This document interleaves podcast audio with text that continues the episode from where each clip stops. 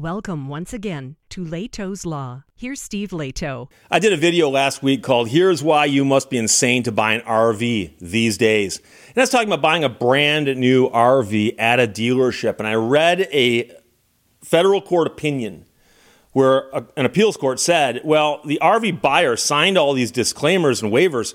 They cannot sue the dealer for any defects in that RV.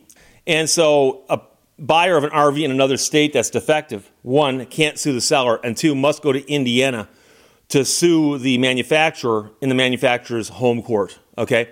So I pointed that out. And interestingly, I had several people comment and go, um, obviously the RV's got to work right, or if it didn't, you can take it back to the dealer.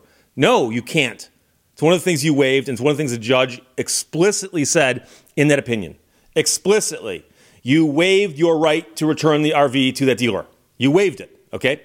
So I had some people contact me go, uh, Steve, you can't call an entire group of people insane that contains that many people because a lot of people will buy an RV brand new this year from a dealer without explaining to us what we should do. So this video is going to be entitled something to the effect of Here is the genius way to buy an RV today. Here's the genius way. So you got the insane over here. You got the genius over here. I don't want to deal with the people in the middle, okay? I want to deal with the geniuses and the insane. Couple things you should know. And you can look this up, and I, I encourage you to look this up. Most people are simply going to respond knee jerk and just start making comments without looking the stuff up. The average, average RV buyer in America, a person who buys an RV, will use it for three to four weeks per year, and that's it. The average I've seen 21 days. I've seen some that say 21 to 28 days. That's three to four weeks. So you're going to buy this monstrosity, I mean, this RV, and drive it for three to four weeks that year. It'll be parked, presumably, not being used the other weeks. Now, I could subtract three from 52, but that's higher math. But it'll spend the bulk of its time parked. Now, I'm only pointing it out because it leads to something else. I looked up market studies and I couldn't find any that were done, like, say, last year or since COVID. But pre COVID, I saw studies and statistics that indicated that a majority of RVs that were purchased were used. Now, you might say, well, Steve, I have a feeling if you did that with cars, I mean, they sell a lot of new cars, they also sell a lot of used cars. Oh, oh, but I'm simply pointing out there's a large market of used RVs out there. And so, what I would suggest to you, the most obvious solution to get around buying an RV where you've got virtually no rights to enforce anything but the manufacturer's warranty, is to buy a used one. So somebody else is taking that huge depreciation hit and presumably has worked all the bugs out of it. So if you bought a brand new RV and it leaked, you take it back to factory. Now they've got it for six weeks to fix the leak, and then you sell it used. You suffered for that leak, but your buyer didn't. So you want to be the person who gets the RV from somebody else who's worked the bugs out of it. And you get a discount. And because it's probably only driven three weeks the previous year, it doesn't have a lot of wear and tear on it either. I mean, once I'm saying this, it's got to sound pretty obvious, right? So I've known people who've bought an RV, had something go wrong with on the drive home from the dealer. They go right back to the dealer, and the dealer goes, "Okay, leave it here. We can't get to it for six weeks, but in six weeks we'll fix it for you." And the buyer said, um, "I just bought it." They go, "Yeah, but we're backed up." See, sales we can move the vehicles. Service, not so fast. Six weeks. I know people who've bought RVs and had possession of them cumulatively less than 30 days in the first year. In other words, they were at the dealership or a manufacturer getting repairs because a lot of times dealers will actually say, We can't fix this. It's got to go back to the manufacturer. I can't tell you how many clients I had back in the old days who had to take their vehicles to Indiana. And they were told, Well, here's the good news. While we're waiting to get parts or whatever, you can stay in your RV. So you don't need to get a hotel room or anything like that. We have a place where you can hook up and you can park your RV and, and stay in your RV. You can basically camp near our factory. And I, I again, Dozens of clients who told me that. Now, I will tell you that I had several people say, Steve, you mentioned in the video that you don't do RV cases anymore. And I don't. I don't. Bunch of reasons why not, but I just, I just didn't like them. And I had several people go, Well, you're just mad now because you said you don't do RV cases anymore and that, that you're just mad at RVs now. Uh, no, no, because if I wanted to, I could take cases and sue the manufacturers all day long. But I just, I just rather not. I do car cases. But I'd also like to point out that whenever I do a video about RVs, I will then get phone calls from people who say, Steve, I saw your video about the RVs. I want you to represent me. And I get these calls from all over the country. Number one, I could never represent people in other states. I'm licensed in Michigan. But number two, I have to sift through all of these looking to see if there's any actual cases in there. It's not worth my time. So I, I don't want to go there. However, however, the point is that if you want to buy an RV, you can buy a brand new one where if it has problems, you can't sue the seller. And if it's got problems, you take the manufacturer for repairs or at least one of their licensed facilities. Or you can buy a used one from somebody. Now you might say, but Steve, the used one could have defects. Oh, hire an inspector. Now I tell people to have cars inspected. Nobody ever does. They go, I'm going to hire a, I'm going to hire a mechanic to look at my car. Yes, you could. No one ever does, but you could. there are RV inspectors out there.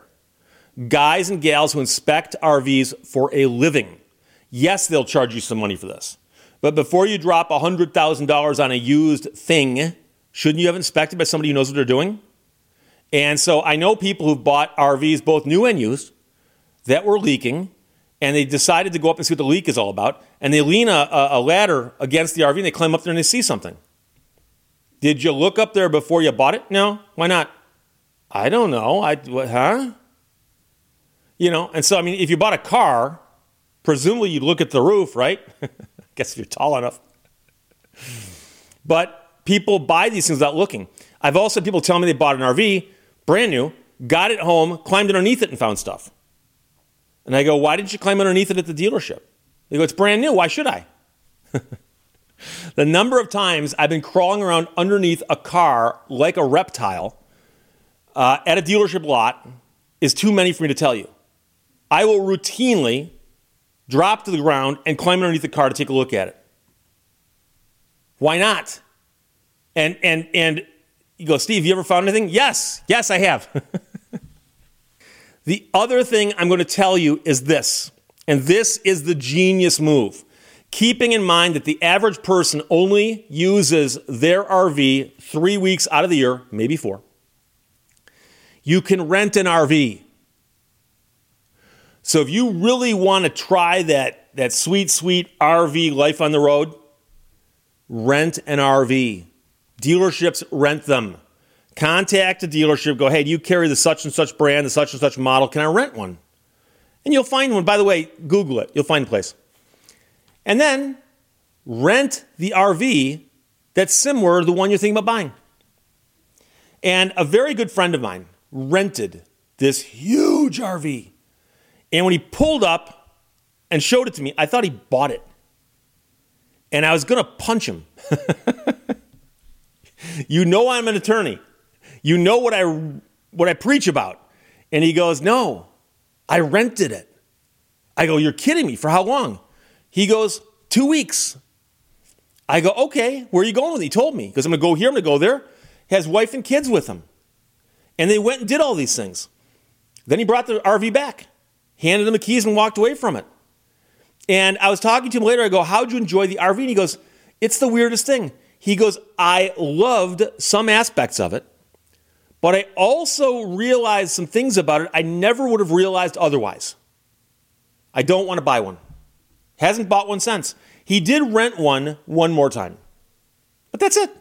And what's amazing to me is that is so scary obvious that if the average person uses their RV three weeks out of the year, for the first year, rent one for three weeks, do what you're going to do with it, and see if you enjoy it.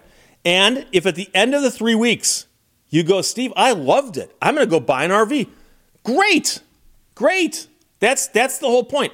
Because here's the thing: RVing, the lifestyle. And by the way, I'm not just referring to the self-propelled things. I'm talking about the trailers you pull, pop-ups, anything, fifth wheels. These are all, in my mind, RVs because they all fall in the same category with respect to how they're covered by the law. Okay?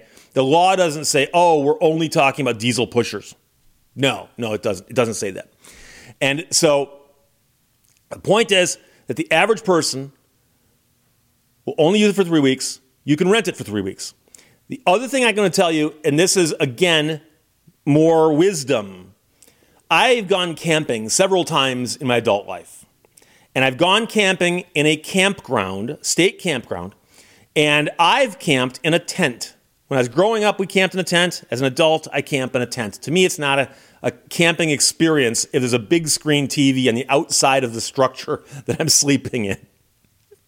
But the reason I'm telling you this is this you go to a campground that's full on a holiday weekend, 4th of July, Memorial Day, Labor Day, you name it. You can walk around the campground and see everything. Somebody who's sleeping in a tent the size of my desk, and somebody who's got this gigantic vehicle that's got satellite dishes on the roof and big screen TVs on the outside. Um, everything, everything. You can find million dollar vehicles in campgrounds next door to a tent. Okay? One of the things I'll tell you about people who RV is that most of them are outgoing and friendly people. Not all of them, but most of them. To the point where if you're walking down the road, the, the driveway between all the you know, tents and campgrounds and all that the spaces, as you're walking down there, you'll see people standing around, starting a fire, drinking, whatever. Depends what time of day it is and so on. If you say good morning to them, they'll say good morning back. And if you say, hey, I'm just curious, is this your unit? Is this your rig? Yes, it is. Most of them will talk your ear off whether they like it or hate it. They will, because they remember when they were shopping. And so, what I would urge you to do this is the genius way to buy an RV, okay? Consider buying used. But before you consider buying used, go to a campground, walk around, and talk to people with campers and make a note of any particular brands that you like, that you don't like, Listen to what people are saying, what kind of customer service they've had. Have they had warranty issues? What about dealers? Okay? And then if you come to the conclusion, you know, I saw two or three people who had this brand and they had this model and they liked it. By the way, if you ask them, can I see the inside? A lot of them will say, sure, sure. Open up the door, stick your head in. No, I don't care. A lot of them will do that. And then what you do, go and rent one. Rent one for a couple weeks, see how you like it. And then if you like it, buy one used. It'll save you a ton of money, it'll save you a bunch of headaches, and part of the discount you're getting is you might not be getting the manufacturer's warranty anymore. But you don't care. Did you really want to bring the thing back to Indiana and, and, and park in their parking lot waiting for them to get to you with repairs? Okay? So again, I would never tell you that you shouldn't do something without telling you the alternative. Okay? So I didn't have time in that video but I had several people say, Steve, I've heard you talk about this before. You need to do a video and follow up on that. And so that is exactly what you should do. You want to go RVing? Great, great. Keep in mind that the vast majority of campers sold are used. The average person only uses one three weeks a year. And if you buy one used, you get a gigantic discount and you can rent an RV. So go out, talk to people campgrounds, get your research done, go and rent one, see if you like it, and if you do like it, buy one used. And that, my friends, is the genius way to buy an RV. Questions or comments, put them below. Let's talk to you later. Bye bye. Thank you for watching Lehto's Law.